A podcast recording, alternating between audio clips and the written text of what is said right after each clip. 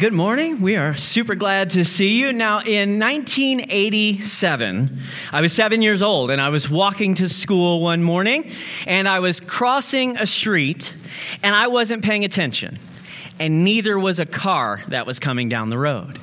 And because neither of us were paying attention, I ended up getting hit by that car at seven years old walking to school. Now, it's okay, I lived, okay? Just so we're clear, I made it. Yeah, I know it's shocking, right? But it was serious. I mean, this guy hit me and he was going pretty fast and I was injured fairly seriously. I've shared that story with you guys before, and so I'm not going to bother with all the details because, in fact, the story today is not really about what happened when I was struck by the car, it's about what happened after. As a result of this accident that I had, I was actually paid an insurance settlement um, because the driver was negligent according to the findings of, you know, the, the um, investigation and things like that. Now, because I was seven years old, they didn't give me any money. Instead, they took my money and they put it in a trust fund. And it was to sit there until I was 18. And when I turned 18, I was going to be given this particular money. Now, it was a fairly modest sum. Okay, it turned out to be about 20 grand by the time that I uh, turned 18. And I'm sure 20 grand is a lot of money, but it's not a lot of money in another sense. I just know that as I grew up, I couldn't wait to get my hands on that money. I was so excited, you know, because I knew it was coming. I knew when I turned 18 that I was going to get this payout. And my parents always told me, Danny, you are so lucky. You are going to get to have your college paid for. You don't have to worry about paying for schooling. It's covered. 20 grand, I mean, unless you go to Harvard or something, which you're probably not going to do, unless you go somewhere really expensive, then you're going to be fine. You won't have to worry about getting a scholarship or financial aid or taking out loans. Man, I mean, it wasn't great to be hit by a car, but it's worked out pretty good for you, hasn't it? So that was the plan for my money. I was going to use it to pay for college. As you can probably guess, that is not the way things worked out. When I turned 18, I remember the day they deposited that cash into my bank account. Oh, you guys, I felt like the richest person on the planet. 20 grand to an 18 year old who grew up with absolutely nothing. I mean, it felt like a fortune. And I knew that I was going to use that money for college, but there were a few things that I needed to buy, right? I, I had no wheels at the time. So I was like, I've got to buy a car. And so I took a little bit of that money and I bought a 1997 Dodge Neon. That should have been a red flag that this money was not going to be spent well, you guys. So I bought this car. And then I thought to myself, there's still so much in the bank account. Like, I could go out and buy a bunch of new clothes. And so I went out and bought a bunch of new clothes. And I thought, there's still so much money in the bank account. I should go celebrate with all my friends. And so I did. For weeks, we went out and we had dinner and we went and did fun things. And it was all on my dime, right?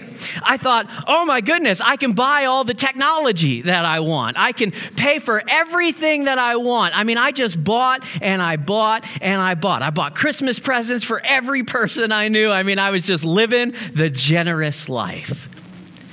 Within one semester, by the time I went to school that January, I had spent every single dollar that I had been given when I turned 18. I went to school with absolutely no money to cover tuition. And so I had to pay for it with student loans. I had to work extra hard. I mean, I squandered that 20 grand that was given to me, essentially. Here's the crazy thing.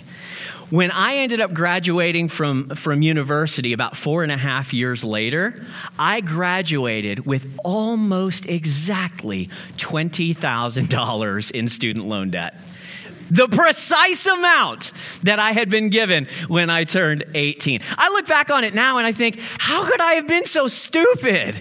How in the world could I have squandered such a blessing? Why didn't somebody talk some sense into me? Where were my parents? Maybe it's their fault. I mean, seriously, this was an absolute waste. I see now what I could not see then.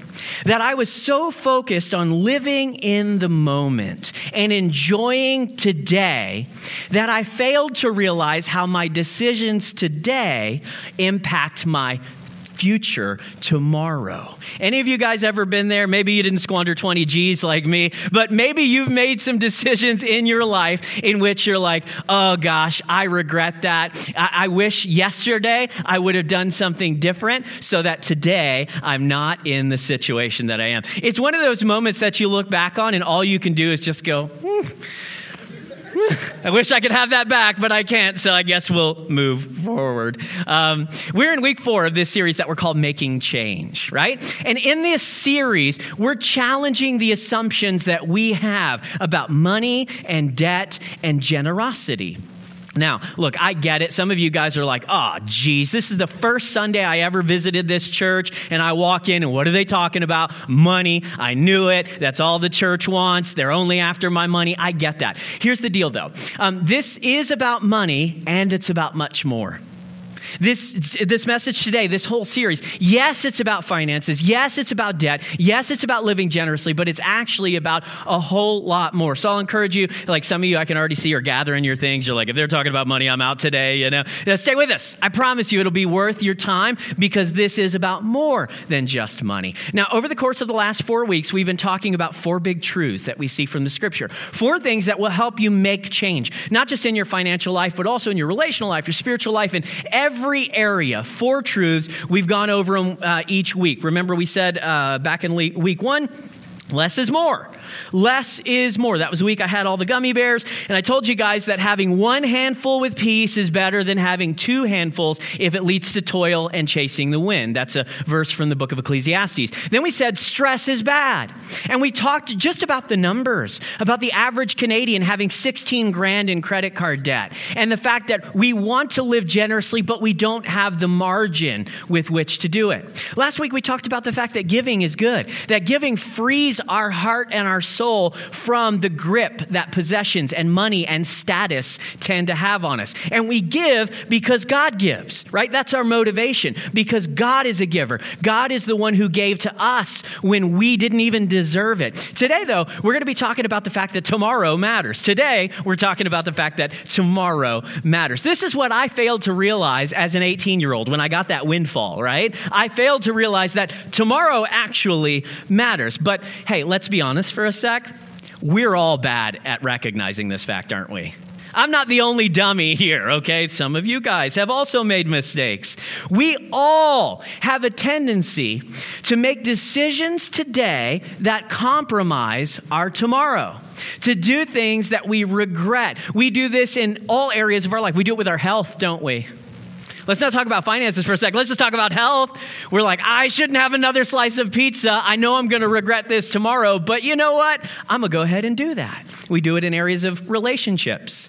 We, we make decisions with people today that we end up regretting tomorrow. And of course, it's true when it comes to finances as well. We do things today that end up compromising or end up harming the future, the tomorrow that we really want. We live for today and we ignore the fact that tomorrow really does matter. Am I the only one that finds it very hard to say no to instant gratification? Like if you know you can get what you want in a moment, am I the only one that finds it really hard to say no, I shouldn't do that, I should wait, or I should eat better? Better, or I should not go out on a third date with this person, whatever it is, right? Like it is very, very easy when you can have what you want just like that. It is very easy to say no to ourselves in the moment. But the way that Jesus communicates, he tells us that the very best way that we can live is not to live just for the moment, but to live for tomorrow as well.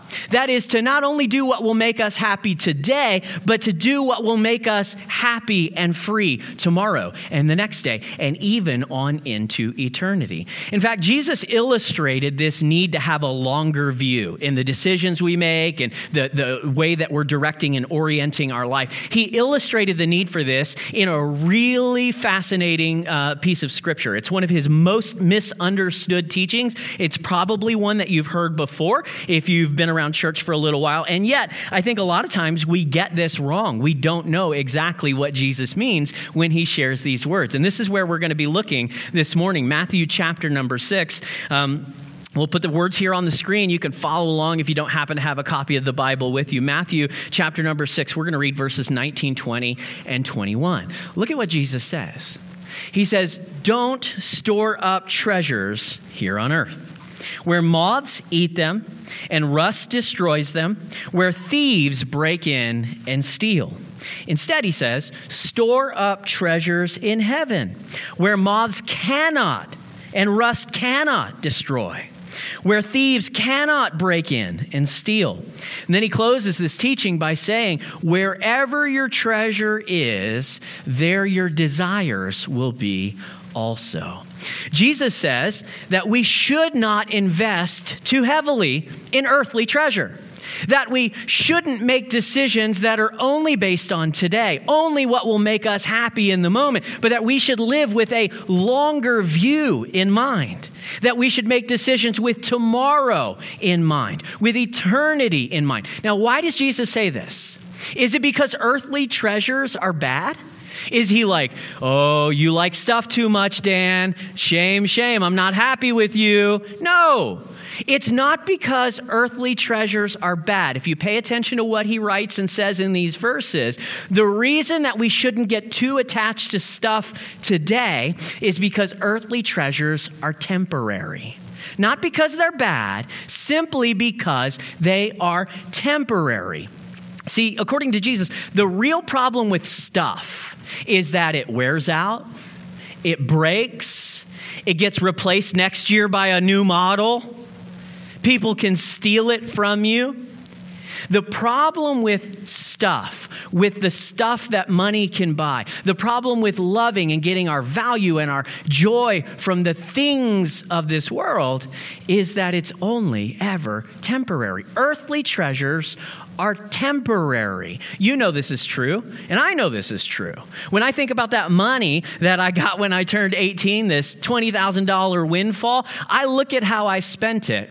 And I recognize now that I use that money to buy a car that today sits in a junkyard right? Because earthly treasures are ultimately temporary. I ate meals that I don't remember, right? I bought gifts for girlfriends that I eventually dumped. Earthly treasures are temporary. I bought clothes. I told you one of the things that I did with that money is I went out and bought a whole new wardrobe. You guys, I bought bootcut jeans because in the day, those were the stylish jeans. Today, it's the exact opposite. You don't want the ends of your jeans to flare out, you want them to taper in. And today, I wouldn't be caught dead wearing bootcut jeans. And yet, I spent my money on those things. I used this blessing of God to buy things that I couldn't hold on to.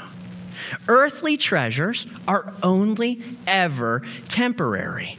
I took this blessing from God, and when it was all said and done, I had nothing to show for it because I only invested it in stuff that wasn't ever going to last anyway. See, this is the point that Jesus wants to make here in, in Matthew chapter number six, what he wants us to understand. Earthly treasures are not bad. It's okay to buy clothes, it's okay to have a car and all these different things, but We've got to remind ourselves every single day these things are only temporary. We cannot hold on to them, and they cannot give us final and full joy and satisfaction. The thing that you want most deeply right now, there's probably something that you're like, oh, if I had an extra grand, I would love to go out and buy this, or if I had an extra 10 grand or whatever. The thing that you want most, I know how bad you want it, and I know how happy you think it's going to make you, but three years from now, you might not even have it anymore. Earthly treasures are only temporary. Um, I, I years later, years after I wasted this 20 grand that I got, I, I, came across a verse in the book of Proverbs. And I think this is the verse that convinced me that the Bible was true. I'm not totally sure I believed it before this point, but when I read Proverbs chapter number 23, verse 5, I was like, oh, the Bible is definitely true. Look at what it says. It says, Cast but a glance at riches and then they are gone. For they will surely sprout wings and fly off to the sky like an eagle. Yep, that's exactly what happened. I mean, I had that money and then it was gone. It was not, I, I couldn't use it anymore because earthly treasures are temporary. I live for today, but tomorrow really matters. A few weeks ago, we gave you guys a copy of a book. It was called The Treasure Principle. And if you weren't here uh, a couple weeks ago when we gave it, that's why you should come to church every Sunday because you never know when we're going to just give away free stuff. And so we gave this book away, and in it there was a line that I thought was really, really powerful. And it summarizes what Jesus says in Matthew chapter number six, and it summarizes what I've learned and what you've probably experienced as well. Listen to what the author Randy Alcorn says. He says, When Jesus warns us not to store up treasures for ourselves on earth, it's not because because wealth might be lost, it's because wealth will always be lost. Either it leaves us while we live, or we leave it when we die. There are no exceptions. See, Jesus tells us that tomorrow matters, that today, sure, you can live for today, you can buy a bunch of stuff that will make you happy for a moment, but you, in the end, your things can never give you the joy that you're looking for. They can never satisfy you the way that you want them to. Earthly treasures are temporary. That's the problem. So then, what do we do about this? I mean, if tomorrow matters, which it does. If we want to make some changes, we want to experience more than what we have so far, what are we supposed to do? First, let me point out that this is not just about money, okay? I've told you guys that we're talking about money this uh, month, but it's about more than just finances. This is true of every single area of your life. Tomorrow matters, today is temporary, and that means that we cannot derive our joy and our satisfaction from what we're experiencing only today. Some of you guys have had the very best week of your life this week. Like, I don't know what happened. Maybe you got 20 grand in the mail. Something good happened you and you're like, wow, this week has been amazing. I got to spend time with my family. I haven't seen my sister and my nephew in a couple of years, and so I got to go visit them. It was awesome. But can I remind you, can I remind myself that things will not always be this way? If you've had an amazing week, your circumstances will eventually change. Life will not always be awesome, will it? The things that you got this week, the memories that you made, they're not always going to be with you. But the, the Bible tells us the one thing we can count on is the fact that circumstances, situations, they will change. Now, some of you have not had the best week ever. You've had the worst week ever. You got bad news. You got an awful diagnosis. You're worried about what's going to happen tomorrow when you go back to work. It has been a bad week for you. And I want to remind you things won't always be this way.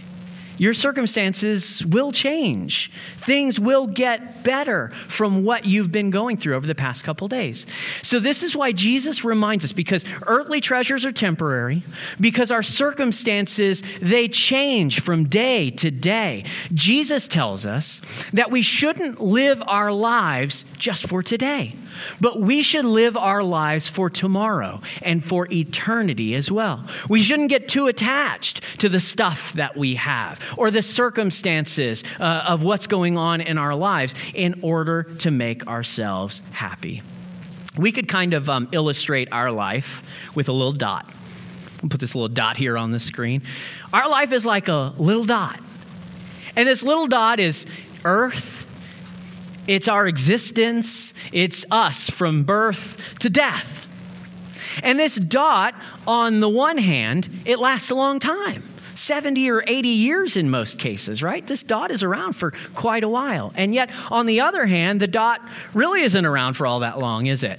Seven or eight decades, when you actually think about it, it's gone in the blink of an eye. It's here, and then it's not anymore. And so here's the thing most people in our world, even a lot of Christians, live their lives as if the dot is all we get. That's it. We live for this dot. We live for the moment. We spend all of our time and energy and resources trying to gain things to make the dot the best the dot can possibly be. In fact, most people believe that because the dot is so short and because the dot is all we're ever going to get, that we've got to make the most out of it. We've got to buy things that we can't keep, right? Because earthly treasures are temporary. We're going to seek pleasure that doesn't really satisfy us in the long run. We're going to spend our time and energy building legacies that, quite frankly, nobody's going to remember. We invest in the dot. We live for the dot as if the dot is all there is. We live with no thought of what comes after the dot, don't we? We focus on these years, this life, what we can have right now. We don't think about tomorrow. We definitely don't think about eternity. But according to Jesus, the dot is not all there is. This life that you're living right now is not all there is. That after the dot doesn't come a blank. That's what an atheist would say, right? You get the dot and then there's nothing. After the dot doesn't come another dot or a series of dots. That's what our Buddhist and our Hindu friends would tell us. You just get another dot and another dot and another dot and another dot as you're reincarnated. According to Jesus, we all get the dot.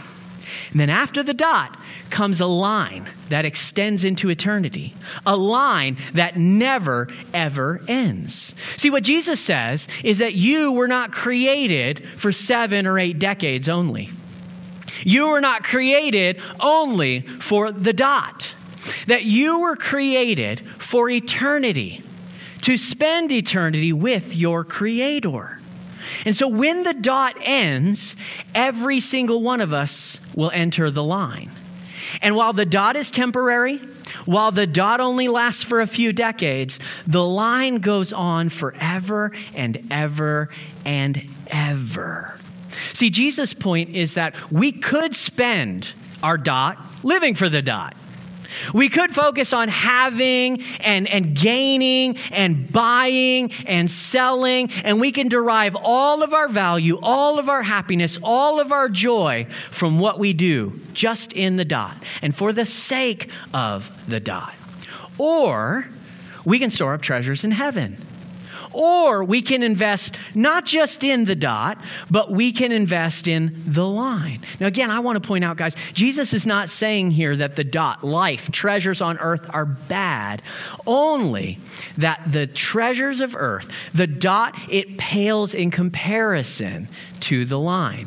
What you're gaining, excuse me, what you're gaining in the line is much greater than what you experience in the dot. So, C.S. Lewis is one of my favorite authors. I've told you guys before, I have a man crush on him. I mean, I've got a man crush on rock stars and athletes and stuff, but I also have a man crush on C.S. Lewis. And he's got this great line in a book he wrote called The Weight of Glory. And he says this.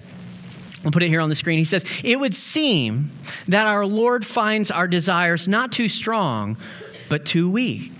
We are half hearted creatures fooling about with drink and sex and ambition when infinite joy is offered to us.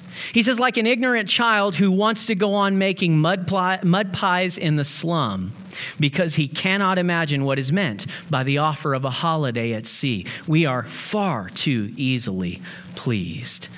Jesus' point is you can live for the dot and you'll experience a little bit of joy, a little bit of happiness, or you can live for the line. You can actually use the dot in such a way that it pays off when it's time to live out the line. See, Jesus' words in Matthew chapter number six, they become a challenge to me and to you. It becomes a, a challenge. Am I going to live for today or am I going to live for tomorrow? Am I going to use my resources for earth or am I going to use my resources for heaven? Am I going to choose to invest in the dot or am I going to choose to live for the line, the thing that never ends? Am I going to build my own castle or am I going to build the kingdom of God? Which one am I living for? Which one are you living for? Are you living for this moment, this temporary thing, this today, this life that you've been given? Or are you living for the eternity that you will eventually move into? One of the things that I have to wrestle with is like, what's more important, that I drive a new car or that people hear the gospel? Truly, I've asked myself that question. Which one really matters more? What matters more? That I use my resources on myself or that I invest them in something that can never be taken away, in something that will never be stolen, in something that will never be broken, something that will continue to pay off, not just three months or three years, but three million years from now when it comes to eternity. Jesus told one more story that illustrates kind of this idea that, you know, tomorrow matters and we shouldn't only live for joy and possessions in the moment. We should also live for tomorrow. So check out what he says here in the book of Matthew as well, chapter number 13, verse 44. Jesus says this. He tells this one line story. Uh, can we put that on the screen? Thanks, Matthew 13, 44. Jesus says, The kingdom of heaven is like a treasure that a man discovered hidden in a field. So he says, Imagine a guy who's walking around and he's crossing a field, taking a shortcut. There were no fences back in his day, people just kind of wandered. And as he's walking along, somehow or another, he trips over something and he's like, What the heck is that? And he goes back and looks and he finds a treasure that's been buried in the field. And the Bible says, in his excitement or in his joy, he hid the treasure again and he sold everything he owned so that he could get enough to buy the field right? This is what Jesus says the, the, the line the, the kingdom of heaven is like. It is like a treasure that's been hidden. And when you discover it, you'd be willing to do anything in order to keep it, in order to hold on to it. I don't know if you've ever asked yourself, I, I did as I was reading it this week, why didn't the guy just take the treasure? Because I'll be honest with you, I'm probably a bad person, but like if I stumbled over the treasure, I'd be like, there's nobody around, I'm taking it. And I would run away, right? Why didn't the guy just take the treasure? Well, the reason is because in, in ancient times, the law said that whatever was on somebody's property was the uh, property of the owner. Okay? So if there was a buried treasure, whoever owned that field was the one who had the rights to it. And if Homeboy, who was walking down the road, just swiped the, the chest of gold or whatever the heck it was and he ran away with it, at any moment, somebody could find out, oh, you took that from that field. Where'd you get that treasure? Well, I found it. Where'd you find it? Over in this field. Well, it's not yours. You've got to give it back. He knew that he could lose the treasure if he didn't do it the right way. And so the Bible says he invests everything he has. He's willing to sell off everything he owns so that he can go back and buy the property and get a treasure that cannot be taken from him. You see? Can you imagine his family and his friends? Like, can you imagine his people being like, hey, dude, like, yeah, they don't know what's going on. They just think he's going crazy, selling off everything, trying to buy this piece of property. And so they're like, you know, that's a nice piece of property and all, but seriously, it's not worth selling everything you own. What's gotten into you? What are you doing? Like, you're just going crazy with all of these things. I can imagine his family sitting around the Christmas dinner table, you know, and somebody's like, have you heard about Uncle Gary? He's just gone crazy. I don't know what's gotten into that guy, but he Ser- he sold his truck. He sold Aunt Carol's jewelry. She's freaking out because he wants to buy some piece of property up by Didsbury. Nobody knows what's gotten into this dude, but he seems to have gone nuts. Now, here's the thing Uncle Gary knows something that nobody else does. There is a treasure that cannot be taken from him. He knows that he can invest his dot resources into a line resource. He can gain something that he cannot lose. And what he gains is of infinitely more value than anything he gives up. The point Jesus is making here, the thing that he wants me and you to understand, is that the treasures of heaven are worth any sacrifice on earth. The treasures of heaven are worth any sacrifice on earth. Listen, you and I, we live our lives as if the dot is all there is. As if our goal is to make ourselves as happy as possible in the 70 or 80 years we have, and then that's it. But Jesus continually reminds us that there is a tomorrow, and that tomorrow matters. That when you pass from this dot, it's not a blank space. It's not another dot. There is a line. There is an eternity. And you can choose now to live for the dot or to choose for, to live for eternity. Uh, Jim Elliot's a famous missionary and uh, he, he gave his life. He actually was killed uh, bringing the gospel to a tribe in Ecuador. And he had this to say. Um, it's one of his great lines. It's a very famous quote. He says, He is no fool who gives up what he cannot keep to gain that which he cannot lose. This is kind of the challenge that Jesus makes to me and to you. Are we going to try to hold on to things that we cannot keep? Are we going to cling to earthly treasures that we can't take with us, things that are going to break, things that are going to get worn out, things that are going to be broken into and stolen? Are we going to cling to those things, or are we going to reorient our lives and stop living for the dot and start living for the line? Jesus also says in Matthew chapter number 19 anyone who's given up anything for my sake, whether property or family, will receive 100 times as much and he will inherit eternal life. When you choose to live for the line instead of the dot, when you invest your life, your resources, your time, your energy, when you give it to eternity, Jesus promises it compounds and it pays out, not just for a little while, but forever. And so you've got the opportunity to ask yourself, how can I invest in eternity? How can I do something with my life that will outlast my life? How can I use my dot?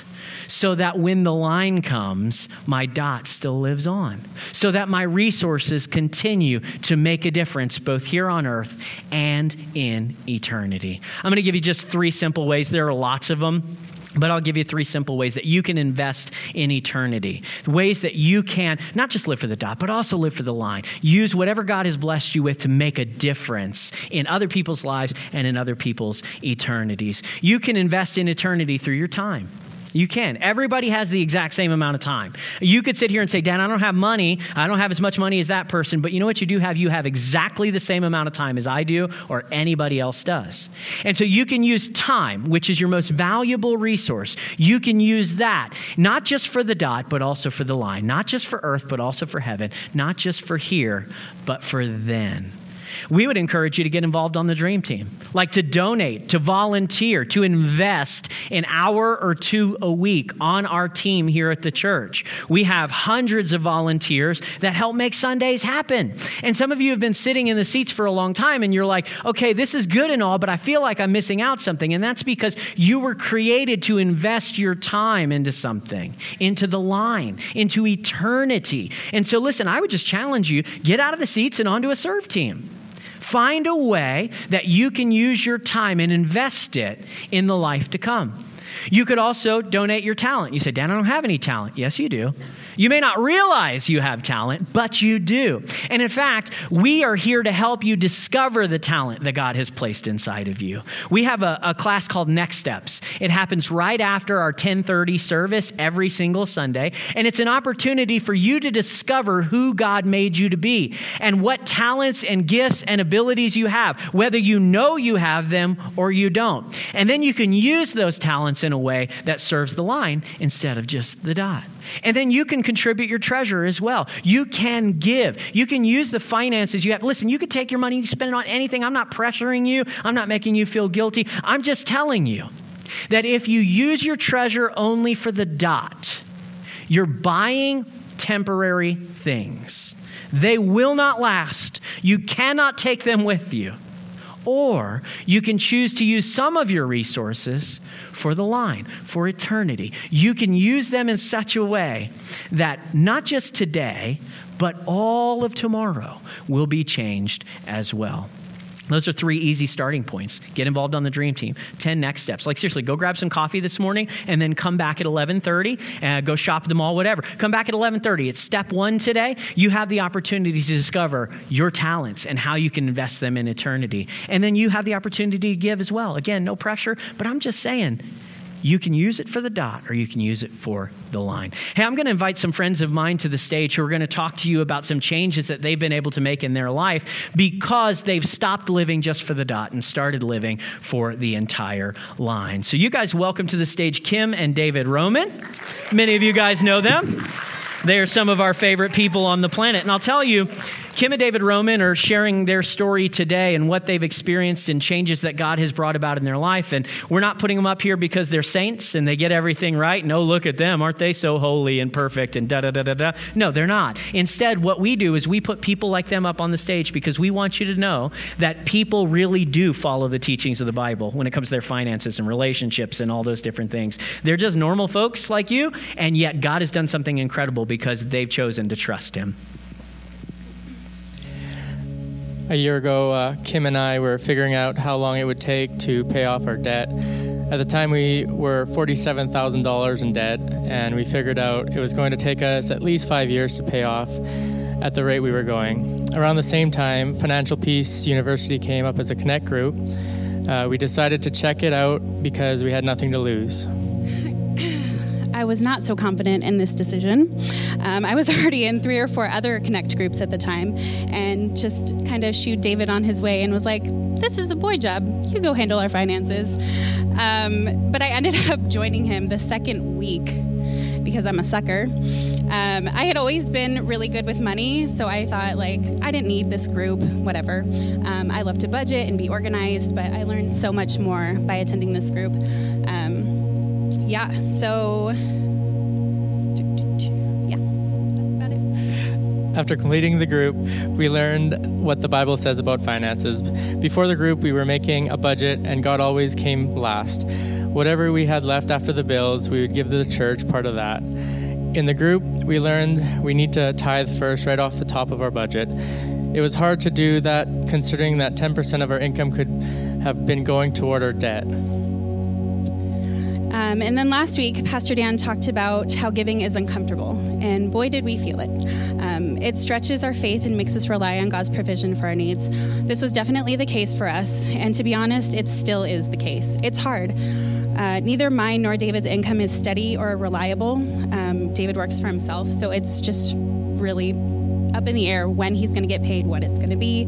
Um, but still, we make a commitment to tithe our 10% right off the bat every single month. God wants us to be stewards of His money. Everything in, is His to begin with, anyways. He blesses us with the things we have and He wants us to use it properly. So we trusted Him and took a leap of faith and we started giving 10% off the top of our budget. Proverbs 6 1 to 5 says, My child, if you have put up security for a friend's debt or agreed to guarantee the debt of a stranger, if you have trapped yourself an agreement and are caught by what you said, follow my advice and save yourself. For you have placed yourself at your friend's mercy. Now swallow your pride. Go and beg to have your name erased. Don't put it off. Do it now. Don't rest until you do. Save yourself like a gazelle escaping a hunter. God says that it's not a sin to be in debt, but He also says that to get out of debt as fast as you can, which seem which means making sacrifices on the things we want and focusing on the things that we need. We don't need to make more money, we just need to use what God has given us wisely. This was also especially hard for us. Uh, some of us more than others. David is very social, uh, very much an extrovert, gets his energy from being around people. And a lot of times that comes with going out and going to dinner and just going out for certain things with friends, and that all adds up. So we had to decide what was most important, what we were going to budget for at the beginning of the month, um, things that were important to the kingdom, things that were important to um, our faith journey and growing in Christ. And if we didn't budget for something, we had to say no. And it hurts. It hurts to say no to your friends and say, sorry, guys, we can't do this this month. But it hurts even more when we say to God, our debt is less important than saying no. After a few months of seeing what God was doing with our budget, we started giving outside of our tithing. Kim and I went on a mission trip to Texas with Connect last spring and was committed to paying the 2000 that it would cost uh, a few months before we had actually had the money saved. We knew that we were supposed to go on the trip, but we didn't know how we would come up with much that much money. So in March, we went to visit my family, um, and a few of them offered to help us out with our trip. They ended up uh, funding the entire thing for both of us. Um, so we took that extra money that we had planned on spending for our trip and were able to help other people who were going on the mission trip who were struggling because God had already provided for us. As of Friday, this last Friday, we are 100% debt free. going forward, we are going to continue to follow the Bible biblical principles we have learned in financial peace and during the series at Connect. We continue to pray that God gives us self control, understanding, and a plan for not only our financial situation, but our life going forward. We trust Him with it all. Oh, you guys. That is amazing. Like, how much guts does it stand? Does it take to stand up here and to talk about your financial? Anybody else want to get up here and tell us how much debt they have? Or no, of course not. But listen, People like David and Kim have discovered that the teachings on Jesus, when it comes to money, when it comes to relationships, when it comes to worship, when it comes to every area of our life, are true. And if you'll trust them, if you'll live not just for the dot, not just for the moment, because the moment leads to debt, it leads to fighting, it leads to anxiety, it leads to anger. Living for the dot leads to nothing but dissatisfaction if you'll live for the line, if you'll live for eternity, if you'll start thinking about how am I using my life to make a difference in the tomorrow to come, everything changes. You find peace. You find joy. You find generosity. You have an opportunity to invest your life in something that will never, ever be taken.